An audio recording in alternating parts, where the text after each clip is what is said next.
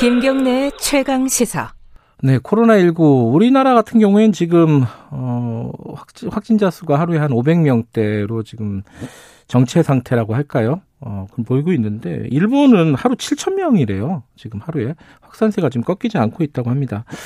어, 일본의 코로나 상황도 그렇고 자영업자 지원 대책 문제도 좀 간단하게 좀 여쭤보도록 하겠습니다. 일본 도쿄에 거주하고 있는 박철현 작가님 연결하겠습니다. 작가님 안녕하세요. 네, 안녕하세요. 지금 일본 상황은 코로나가 꺾이지가 않고 계속 확산되는 이런 상황인 건가요? 한마디로 얘기하면?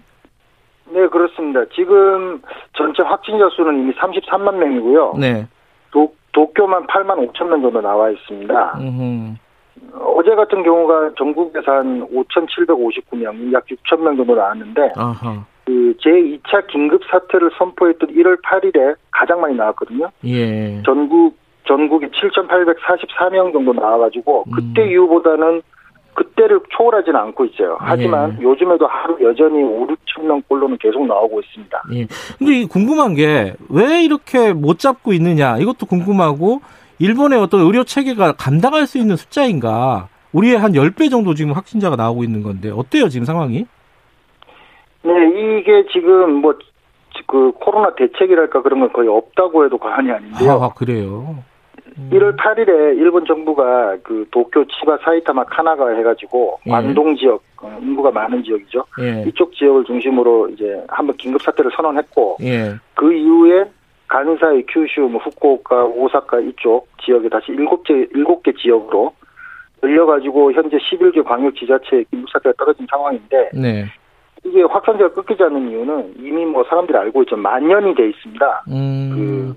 아무래도 작년 9월부터 실시한 고투 캠페인의 영향이 가장 클 것 같은데요. 여행 장려한 캠페인이요. 예. 예, 여행 고투 트래블하고 네. 고투 이시라 그래가지고 먹는 거하고 외식 뭐 관광하는 거에 음. 대해서 정부가 지원을 해주는 정책이었습니다. 네. 이걸 그 작년에 9월부터 적극적으로 했었는데 사실 네. 이것 때문에 전체 지역으로 확산이 많이 되고 예. 뭐 이랬는데 이걸 경제를 살리자는 측면에서 많이 진행이 됐었거든요. 음흠. 그리고 일본 자체가 이미 관광 산업을 국가적 산업 차원으로 키우자는 플랜 때문에 인프라의 투자가 엄청 진행됐었단 말이죠. 도쿄 음. 올림픽도 있었고. 예. 그런데 이제 뭐 이게 다 쓰러지고 있으니까 일종의 이 자영업자들, 자영업자들 그 이제 뭐 지역이나 이런 특히 지방 같은 경우는 관광이 없으면 살아남기가 힘들기 때문에 네. 이거를 이제 완전 그 코로나 대책을 하자면은 이제 록다운을 하든가 긴급 사태를 계속 선언해야 되는데 그렇게 네. 되면 경제가 엄청나게 떨어지니까 음. 실제로 작년 4월, 5월에 긴급 사태 선언을 실시했을 적에 전년도 대비 마이너스 27.8% 정도로 경제 성장률이 떨어졌단 말이죠. 예. 그 충격이 컸기 때문에 어떻게 어떻게 이게 뭐 제어를 못 하고 있다가 음. 그래서 이 고투 정책을 지금 폐지한 상태인데 그게 한 달 정도밖에 안 됐어요. 12월 14일에 네. 이미 12월 14일에 고투 정책을 폐기하겠다 이렇게 중단 중단하겠다라고 했는데 12월 13일에 고투 정책 폐지한 그 전날 일본 전체에서 이미 확진자 수가 2,367명으로 나왔 습니다. 음흠. 그러니까 이미 퍼질 대로 퍼진 상황이라고 봐야죠.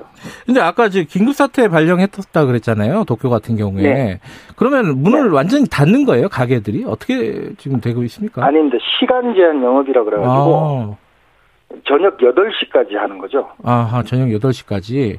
이게 이유가 있는데 예. 그 보통 6시나 7시 이렇게 이제 일을 끝마치면은 가볍게 한 잔씩 하거나 모여서 외식도 하고 예. 그러는데 가게가 8시까지 하게 되면 외식하기가 되게 애매해지지 않습니까? 회식 같은 거 하기가. 예. 그러니까 바로 집으로 가는 거죠. 집으로 가니까 길거리에 사람이 통행량이 떨어지고 그러면은 좀 낫겠다 싶은데 그래서 이제 음식점만 대상으로 이렇게 긴급 사태를 하는 음, 겁니다. 음흠. 술을 제공하는 음식점. 음흠.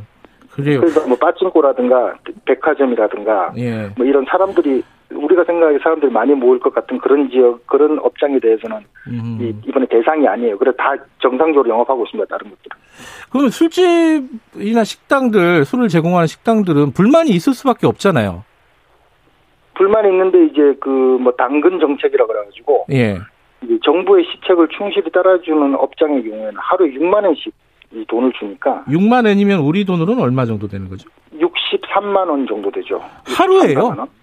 하루에. 그러니까 오. 제가 알고 있는 주위에 이렇게 장사하시는 분들은 예. 문 닫은 곳이 상당히 많습니다. 어. 뭐 그래가지고 뭐 한 달에 150에서 180까지 받을 수가 있어. 그러니까 한국 돈 한 2천만 원 가까이 받을 수가 있으니까 아이고. 오히려 문을 닫자 이렇게 되는 거죠.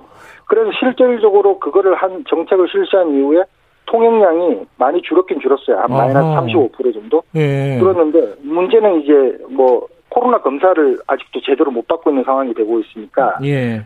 이게 뭐 어느, 정도 걸려 있는지 뭐 이런 거 통계 같은 게 전혀 없는 상황이죠 지금. 그러니까 일본이 참 우리가 보기에는 이해하기가 어려운 부분이 이런 지원 정책이나 이런 것들은 굉장히 잘하는데 뭐 코로나 검사라든가 이런 것들은 굉장히 부족하고 일단 지원 정책부터 다시 한번 여쭤보면요. 하루에 63만 원 정도 우리 돈으로 지원을 한다 네. 그러면 이게 아니 뭐 장사하는 사람 입장에서 좋을 텐데 재정이 허락해 줍니까? 일본에서는 그런 문제 제기가 없어요. 그런데 그 뭐 재정 생각하면 이게 상대적으로 바라봐야 될 것 같은데요. 예. 작년 같은 경우에 비하면 이게 훨씬 지원 규모가 적은 거거든요. 음. 작년 작년 4, 5월 같은 경우는 뭐 네. 저도 받았습니다만 예. 그뭐 그런 거 다 다 떠나서 그냥 뭐야 국민 한 사람당 시민 한 사람당 예. 10만 원씩 지원을 한 정책이 있습니다. 어허. 저 같은 경우는 저 60만 원을 받았어요. 저기 아 뭐 저는 정상적으로 뭐 회사도 다니고 그렇게 했는데 예. 이제 무작위로 다 뿌린 거죠. 전부 다한테. 어, 한 우리 돈으로 그거에 600만 원 넘게 받으신 거네요. 그죠? 그렇죠, 그렇죠. 음. 근데 이제 지금 같은 경우는 음식점만 대상으로 하고 또 11개 지역, 아까 음. 말씀드렸던 도쿄를 비롯해서 11개 지역에 이제 정부 시책을 충실히 따라주는 음흠. 해- 업장에 대해서 지원하는 것이기 때문에 네. 재정적인 부담은 뭐 그렇게 작년보다 크지 않고 예. 그 다음에 이게 뭐 일본 같은 경우는 뭐 GDP 대비 240% 음흠. 국가의 예. 빚이 있다고 이야기는 하지만 그 국내에서 다 소화되는 것이기 때문에 네. 음, 그렇게 음, 뭐 걱정하지 사람들이 않는다. 음. 예, 돈 걱정에 대해서는 그렇게 안 하는 것 같습니다. 근데 지금 아- 아까 말씀하신 대로 지원금은 충분한데 이 접촉자 그 검사도 제대로 못 하고 있다. 지금 작가님도 지금 검사를 못 받고 있다면서요. 접촉자인데. 그죠? 네, 그렇죠. 저는 저 같은 경우는 지난주 화요일에 예. 저하고 같이 식사를 했던 분이 양성 판정을 받아 가지고 네. 저도 지금 밀접 접촉자로 분류돼서 자가 격리 중인데요. 예. 근데 내일 오전에 PCR 검사를 받습니다. 보건소에서 연락이 왔는데 며칠 걸린 그러니까 거예요, 그러면? 5일 걸린 거죠. 아이고. 금요일 날 예. 금요일 날 밀접 접촉자가 됐는데 보건소에서 어제 전화 걸려와서 음. 저는 뭐 당장 오늘 받을 줄 알았는데 내일 또 지금- 받아라. 음. 네, 그게 없으니까 그러니까 capacity가 네. 없으니까 화요일 날 받아달라고. 우리 같으면 상상하기도 어려운 일인데 이, 이러면 사람들이 지금 이제 어, 스가 정부의 어떤 그 방역 정책이라든가 이런 부분에 대한 여론이 어떤지가 궁금해요. 좀 이중적이라서 어때 어때요? 지금 분위기는 아우 아주 안 좋죠. 안 좋아요. 가장 음, 지금 가장 최근에 나온 마이니치 여론조사를 보면요. 네. 마이니치 신문의 여론조사를 보면 스가 총리 지지율이 취임 4개월 만에 지금 33%로 하락했고요. 네. 처음에 취임 초기에는 한 70% 가까이 나왔거든요. 음. 그러니까 뭐 4개월 만에 절반 이상 떨어졌다고 봐야 되고. 예. 근데 이 지지율 하락의 이유는 60%가 코로나 정책이라고 보았습니다. 음. 그 실제로 한 67% 정도가 코로나 네. 이제 정부의 코로나 대응에 불만을 표시했고 예. 뭐 잘하고 있다 어쩔 수 없다라는 의견 음. 15% 정도에 불과했으니까 네. 결국 코로나 대응을 스가 정권이 제대로 못하고 있는 것 그리고 스가 네. 총리가 회식을 엄청나게 좋아하거든요. 참. 예, 예. 그러다 보니까 이제 아니 정부의 수장이라는 사람이 우리나라 지금 문재인 대통령이 이런 상황인데 이게 회식하고 뭐 그랬다는 상황인데 예. 그거를 이제 일본 국민들도 보, 보다 보다 너무한다. 네.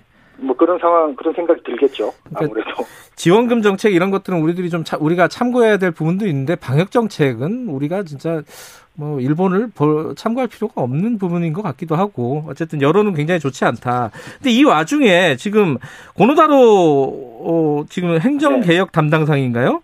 지금 네. 올림픽 취소를 언급을 했어요. 이거는 국내에서 어떻게 얘기가 되고 있습니까? 예 여전히 일본 정부의 공식적인 견해는 올림픽을 개최한다 올해는 꼭 음. 개최한다 이것인데 지금 근데 뭐 방역 대책을 보면 알겠지만 지금 뭐 만연돼 있는 건 누구나 다 알고 있는 사실이고 네. 뭐 실제로 일본의 입헌 민주당의 뭐 중진 의원이 코로나 검사를 PCR 검사를 못 해가지고 뭐 급사하는 경우까지 발생했으니까 네. 이건 뭐 방역이 이렇게 이런 상황이면은 개최가 힘들죠. 네. 그런데 이런 상황에서 이제 고노타로 대신에 발언이 나왔던 말인데 음. 뭐 맞는 말 했다는 의견이 많죠. 음흠. 그런데 하필이면 타이밍이 스가 총리 지지율이 지금 하락하면서 나온 거란 말입니다. 아하. 그래서 차기 총리 자리를 두고 자기를 어필하기 위한 퍼포먼스로 도쿄 올림픽을 그래요? 거론한 게 아니냐는 음. 얘기죠. 실제로 지금 근데 각종 여론조사에서는 코노타로 행정개혁 담당상이 차기 총리 1순위입니다. 근데 진짜 올림픽 못할 가능성도 있는 거예요, 있기는? 근데 뭐 상황이 그러니까 올림픽이라는 게 말 그대로 선수들만 와가지고 그냥 하면 상관이 없는데 아, 그건 아니죠, 당연히. 예. 이제 그런 올림픽은 좀 올림픽이라고 하기가 좀 그렇지 않습니까? 음, 네. 자, 일본 상황이 복잡하게 돌아가고 있군요. 알겠습니다. 오늘 말씀 감사합니다. 그 검사 잘 받으시고요. 네, 알겠습니다. 예, 고맙습니다. 일본 도쿄에 거주하고 있는 박철현 작가님과 함께 일본 상황 좀 알아봤습니다. 자영업자분들 문자 계속 보내주시는데 어, 1702님은 매출액 4억이 넘어가지고 지원금을 못 받는다는 말씀도 보내주셨고 7180님도 자영업자들 다 죽어간다는 고통스러운 말씀 보내주셨습니다. 이게 외국 사례도 좀 잘 참고해, 참고했으면 좋겠습니다. 자, 김경래 최강기사 오늘 여기까지 하죠. 내일 아침 7시 20분에 다시 돌아옵니다.